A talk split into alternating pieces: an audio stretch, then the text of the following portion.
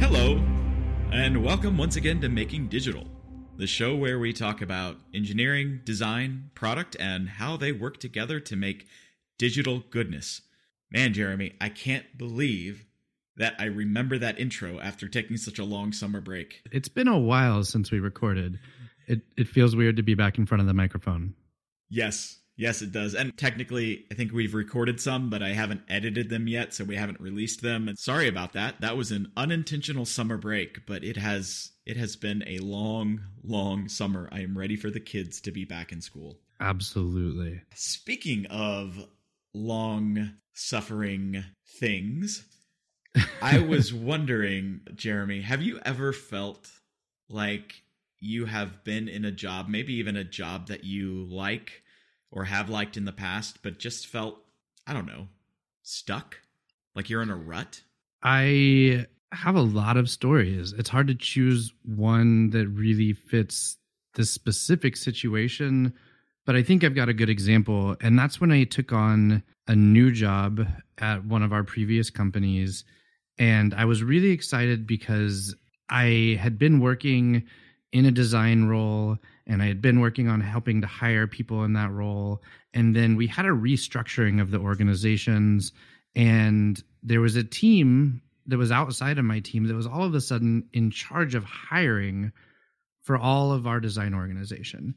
And I went to the head of that team and I said, Hey, in this new organization, how should I hire people? And his response was, Why don't you help me come figure that out? And I got really excited. I got stoked about the idea of helping the organization figure out how to hire and onboard people. And so I interviewed for the job, I got the job, I started the job, and then the boss quit like 3 or 4 weeks after I started. Oh man. And I didn't know what was going to happen. There's a whole bunch of different things that were going on left and right. But the entirety of my time on that team, I was without a leader. Mm. And I didn't know where to go. You know, I, I, I really love to feel like I have purpose in my job. I really love to feel like I am contributing and to get feedback so that I can grow in my career. And without having a leader in that role, I was I was lacking a lot of that. I was I loved the open space to make the decisions that I wanted to. I got to build a design onboarding program for this company, which was really, really amazing. But I didn't ever know if I was doing a good job outside of my my own metrics. I didn't I didn't have anybody there to advocate for me when I really needed things. Mm. And I didn't have anybody to voice, hey, this work that that Jeremy is doing is good. I didn't have anybody to take that and communicate it to the rest of the organization because we were just left to our own devices in that that Yeah. space. And I definitely felt stuck. Wow. Yeah, that reminds me of my own experience, which was actually pretty close to, I think, when yours was happening. The same kind of reorg at the same company that we were doing. But up to that point, I had been, I just started my transition from an individual contributor to more of a leader. And I had been building a team in this one area built it from I think just two or three members. We are up at nine, and I was still an individual contributor, but I had been unofficially leading this team for almost a year. And then the reorg happened, and all of a sudden I'm put inside of a new organization. And the first thing that this organization does is hire a leader for my team. My team that I built, that I hired, that I intentionally crafted it to be what I thought the space I was working in needed. And that that just hit me like like a ton of bricks. And my my my feeling was okay, what has all this been for? Why why does this organization feel like they can step into my team and just put a leader over them who I don't know. I don't have any idea what their qualifications are. They don't know the space that we're in and all of a sudden they're just going to lead us like why wasn't I involved in that decision? All these things they're just you know, rolling up inside of me definitely made me feel stuck because I didn't have any choice in the matter whatsoever. Ouch. That's a tough one. When Jeremy and I were talking about these stories, we decided it would be a good idea to share our experience at being stuck in a rut in our professional careers, but then also tools that we have used to help get out of those sticky situations. Is it a sticky situation if you're stuck, or is it a stucky situation? I think a sticky situation leads you to being stuck. Okay. But I don't know if I would go with a stucky situation. Um, I don't know. I um, kind of like the you, term stucky. I, I it, it, might be one that we have to use from now on. Maybe we can get some shir- shirts made. There you go. There you go. So when we when we talked about this, the first thing that came to mind for both of us is when you are stuck and you feel like this is the stuckiest place for you to be in your in your career the first thing you want to do is take an honest assessment both of what the situation is and how you are feeling and how would how would you go about doing that jeremy i'm a big list maker and so for me it's getting it out on paper mm. writing it down focusing on the positives and negatives. That's always a big help. Yeah, the pros and cons list is is always super helpful. But man, you've got to get it all out. You can't you can't hold back. This is a list that's just for you. Mm. Think about all of the things that are making you mad. Think about all the reasons why you're in this position to begin with. You obviously had some affinity for this job at some point or you wouldn't have taken it. So what is it? What are the positives here? And then what are the negatives? And what thing what are the things that changed that caused all of this to be boiling around in your mind to begin with? I want to really emphasize focusing on the positives mm. because it's very easy to just focus on the negatives. Sometimes when you're in that mindset and you're so frustrated, when you start digging, all you find is more dirt. You want to see the dirt. You're frustrated and you want things that back up that frustration, that, that validate your frustration. And that's not to say that your frustration isn't validated, but there's definitely probably some positive things, some redeeming things in there that you can look at to help you bridge that gap. Going back to that original story that I told at the beginning, where I felt stuck and I didn't have a leader, I had a huge opportunity to create an onboarding program. And honestly, the lack of a leader probably gave me more flexibility in building that than I would have had if I had one there who had opinions on how to do it. So I got to build whatever I wanted. There were definitely some downsides to not having someone there to do it. But when I sat and assessed that situation, I knew I wanted to build the best onboarding program that I could given what I had. Sometimes focusing on those positives can bridge the gap from where you are then until when you find a solution to that problem without making you have to make a rash decision. Yep. And that's really what you want to avoid in this type of situation is making a rash decision.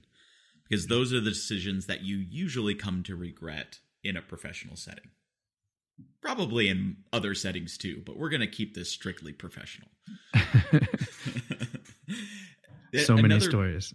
yes, so many stories. Another thing that I think goes along with that is when you're focusing on the positives, you're acknowledging the negatives. Like we're not we're not telling you to pretend like everything's fine, but when you're stuck, it usually means like you don't you don't feel like you can just pick up and move to another company. Like that's that may not solve your problem immediately. So when you feel stuck, think what is the next role that I want and how can I take where I'm at and start working towards that next role? How might I even create the next role that I want? One of the biggest pieces of advice that I've been given by a manager. I was in a I was in a point in my career where I didn't really know what was next.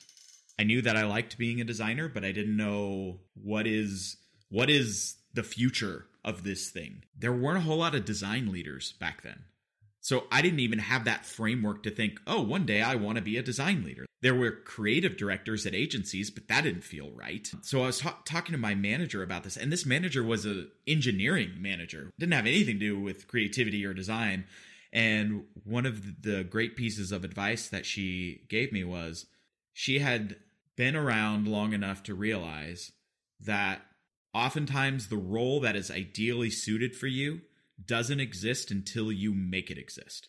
Mm. So she challenged me to figure out what that role is and then make it happen. And that's what led me to start creating this team and to start choosing to be a design leader even though nobody had given me the title.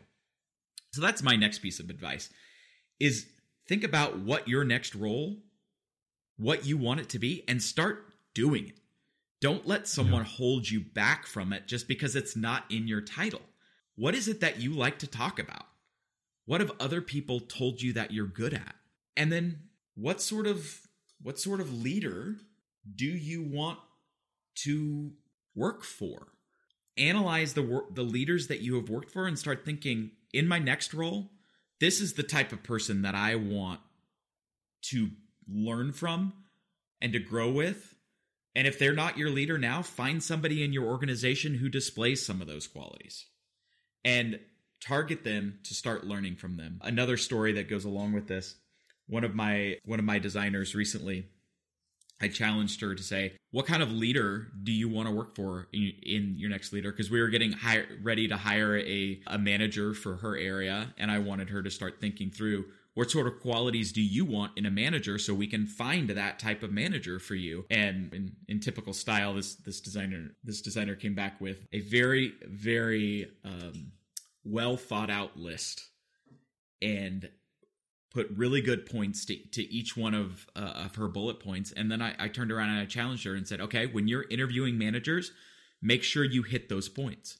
because you want to work for people with these qualities. So find the find the person with those qualities. I love it. And that whole idea of creating the role you want reminds me of the old um, adage, you know, dress for the job that you want, mm-hmm. wear the clothes of the job that you want, which now I feel like we're leaders and I'm wearing shorts and a t-shirt. So I don't know how well that works in today's tech and design society, but I, am wearing a collared shirt in case anybody's wondering. Yeah, he is. But I, I, I love the idea of not just dressing for the job that you want, but just starting to do the job that you want and then and then taking it from there. On that note um, of fashion advice, I'm going to take us to our next point, which is creating a platform. This platform idea was something that Jared and I have talked a lot about, and and it's part of why we started this podcast. One day, Jared came to me and said, "Jeremy, I want to be a social media influencer," and I said, "Hold on, let." This is Let, let's dial that all. let's dial that back and let's let's i don't think we can give fashion advice. I don't think we can give lifestyle advice but we can give design leadership advice. And so it did it did happen exactly how i said it. Except it was more jared wants to open an instagram account. Jeremy can you show me how? It, there there could be some like there could be some some differences in how we think remember the story but but but that was why we started this podcast is we both have had a lot of experience in this field and we've had good success in this field and we felt like we had something to share and yes. just having something to share and then building a platform for it really i think I, I, can say definitely speak for me this is a highlight of my week even on down weeks in my current job getting back to this point of sharing the things that i know could be helpful to others really helps me dial in and focus in on the idea that i do have something to offer and it can lift me out of a rut when i need it yes and the keys to creating your platform that we've found to be very helpful there's three of them one is engagement, and that's your engagement. You have to put work into it. It's not just going to happen. So finding someone to help you along on the journey is useful unless you are incredibly self motivated, which there's lots of folks who are, but Jeremy and I don't always fall into that category. so we have learned to help motivate each other. Number two, we got the engagement portion down back in September of 2019, and man, we recorded our first episode And then yep. we didn't record another episode for 18 months. So the second point that I want to make here is consistency. You will find that if you schedule time to work on your platform, whatever that is, and keep that time sacred and holy and set apart, and don't let anything else touch it, and force yourself to, on a consistent base, basis, do whatever you need to do, even just a little bit of work on your platform during that time, it will keep moving the train forward. But if you don't set that time apart, you're going to let 18 months pass and then you're going to give up on it. And I just want to back that up and say we've since we started since the second episode, mm-hmm. we've reserved 1 hour of one day per week. And I think we've only moved it two or three times, which is, I think it's been about 6 months, some somewhere oh, in there. 8 months. Um yeah, so eight, eight months. So we've only moved it two or three times, but we've that 1 hour of one day every week. We either plan or record. And sometimes we just record on the fly, but we make progress. And that has been incredibly helpful to us putting this content out. Yeah, we never record on the fly. I don't know what you're talking about. At least once. Yeah, yeah, maybe. The third point I want to make here is a focus on giving. Your platform will be most effective if you are giving back to people and sharing what you have learned or sharing whatever gifts you have, that we have found to be one of the best ways to develop a platform. Yeah. Yeah, absolutely. I, I love that idea. And, you know, the only reason that we're doing this is because we want to help the community. We want to help people grow and, and we want to learn more and continue to be able to give. And it's been really awesome to get to do that. Another piece that you can do when you're down in a rut has nothing to do with your day to day job. It sounds weird, especially since we're talking about the rut, this professional rut with your job. But sometimes stepping out of that, especially for us as creative and, and for, and for creative leaders who don't get to be creative, finding other creative outlets to focus on and giving yourself that time is like just something that's been invaluable in digging out of these ruts and really trying to clear your headspace and and just get in a better place. Yep, definitely. For me, some of the things that provide that outlet where I've been able to disconnect from this feeling of helplessness when I'm in a, when I'm in a professional rut. Woodworking has been that way, even though I'm awful at it. I'm really not good. Is, is but, that why I didn't know that you did woodworking? Because I've I didn't. This is this is new information for me. Probably, yeah. I I made some boats for my sons, like little wooden boats. Gardening is another one. I'm actually a really good gardener. I I must have created like 400 beautiful tomatoes in my garden this year. Wow. I have harvested two of them. The rest of them eaten by the possums. And then lastly, photography. I really enjoy photography as a as a hobby. It's a really nice creative outlet. He has a lot of tomato pictures. If you if you ever want to go look them up, I have a uh, lot of possum pictures of them stealing my tomatoes in the middle of the night, and I'm very very furious about it. But I'm not going to bring that up right now because that's a whole other topic. Possum hunting is another skill apparently that Jared has. So, um, jumping to the things that I really look to, um, illustration and photography. Uh, illustration is something probably five or six years ago I got back into. Actually, being ADD, I really learned to draw when someone told me that you, for, for people that, that struggle with that, that drawing your notes can help you retain as you listen.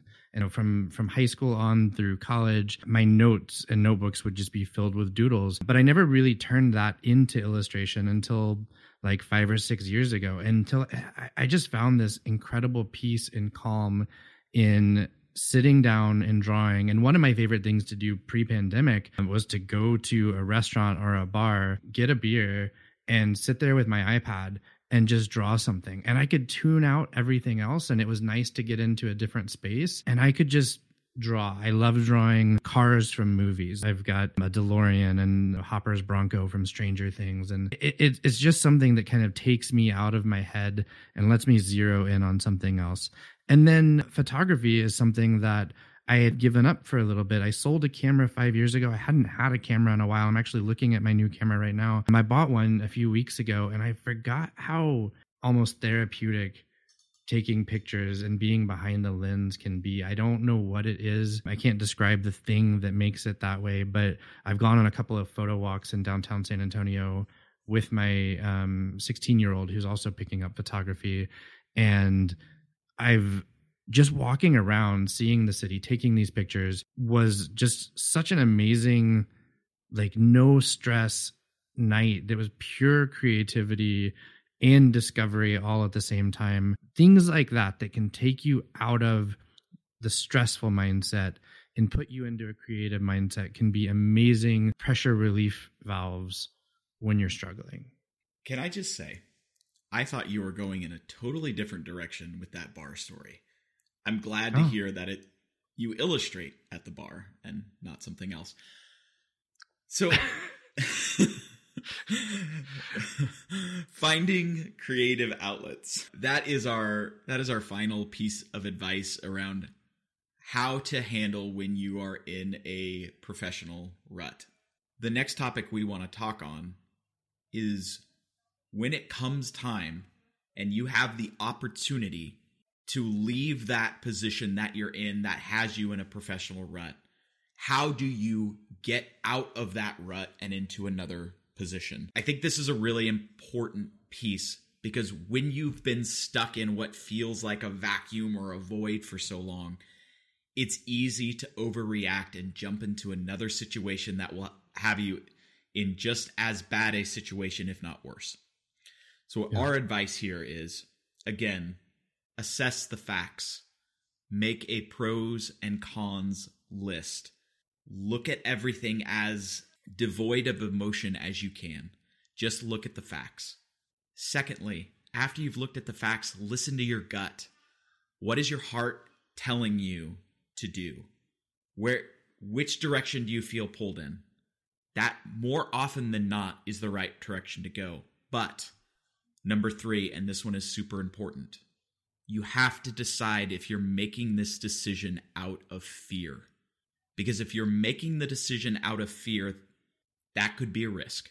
Sometimes fear is a very good thing and it it takes you away from a situation you shouldn't be in. So I'm not saying don't make the decision out of fear. I'm saying be aware if you are making the decision out of fear an example here.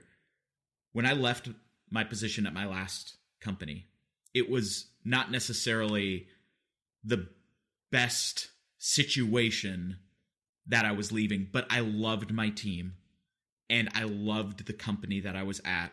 And I didn't really want to leave, but I had this other opportunity.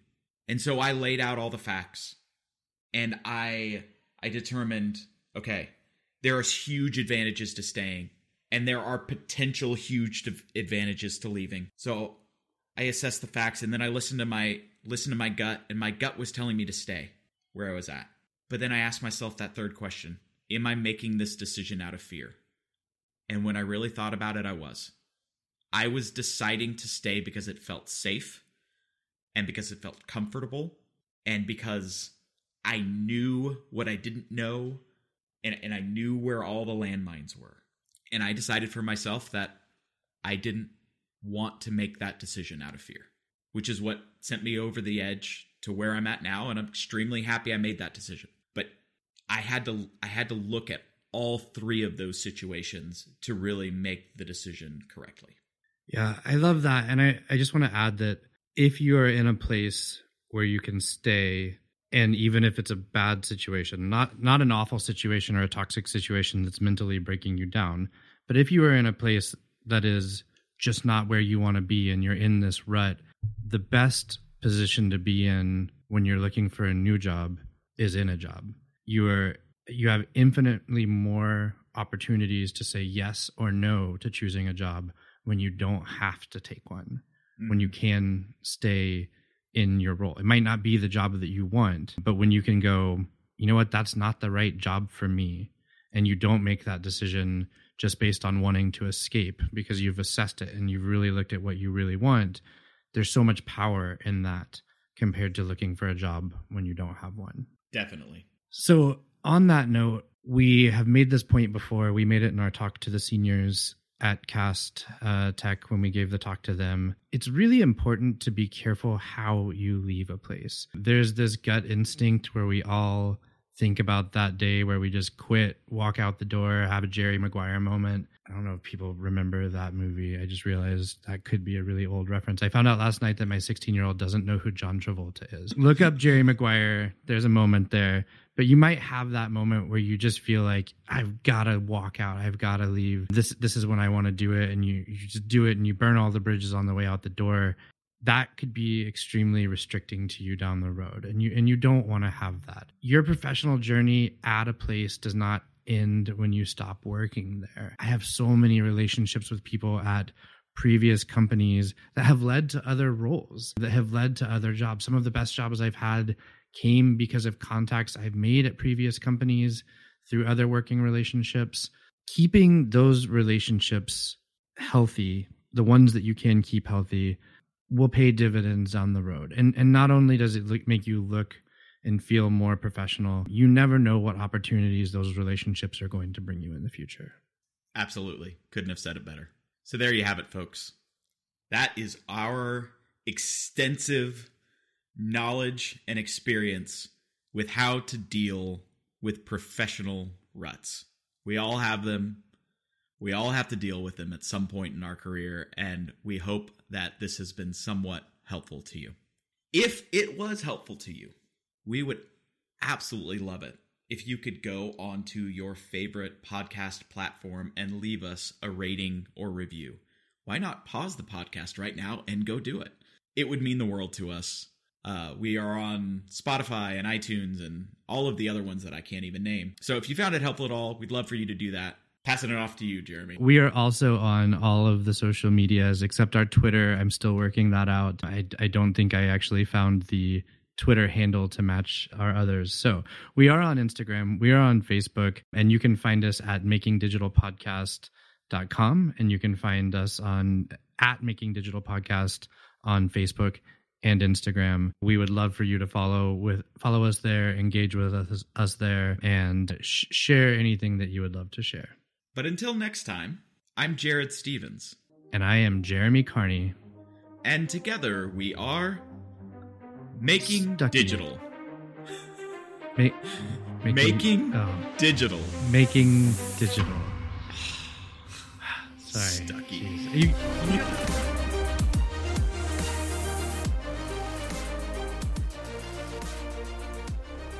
I've always wanted to do one of those Marvel style hidden scenes at the end of a podcast. So I'm going to leave this message in there. And if you get to the end of the podcast, great, because you'll be more prepared for a future episode. But I'm going to give you some homework and say if you haven't watched Ted Lasso yet, go watch Ted Lasso because it might be applicable to a future episode of this podcast. And that's what I've got. Nice, nice. What about Jerry Maguire? Is it Jerry Maguire or Tobey Maguire? Or are they the same thing. Tobey Maguire was Spider Man? Oh, I always get those confused. Jer- yeah, Jerry Maguire was not. Um, Jerry Maguire was yeah. Tom Cruise. He was not Spider Man. Okay. yeah. The views and ideas expressed on this podcast are our own and do not represent those of any previous, present, or future employers, or spouses, or family. Peace out.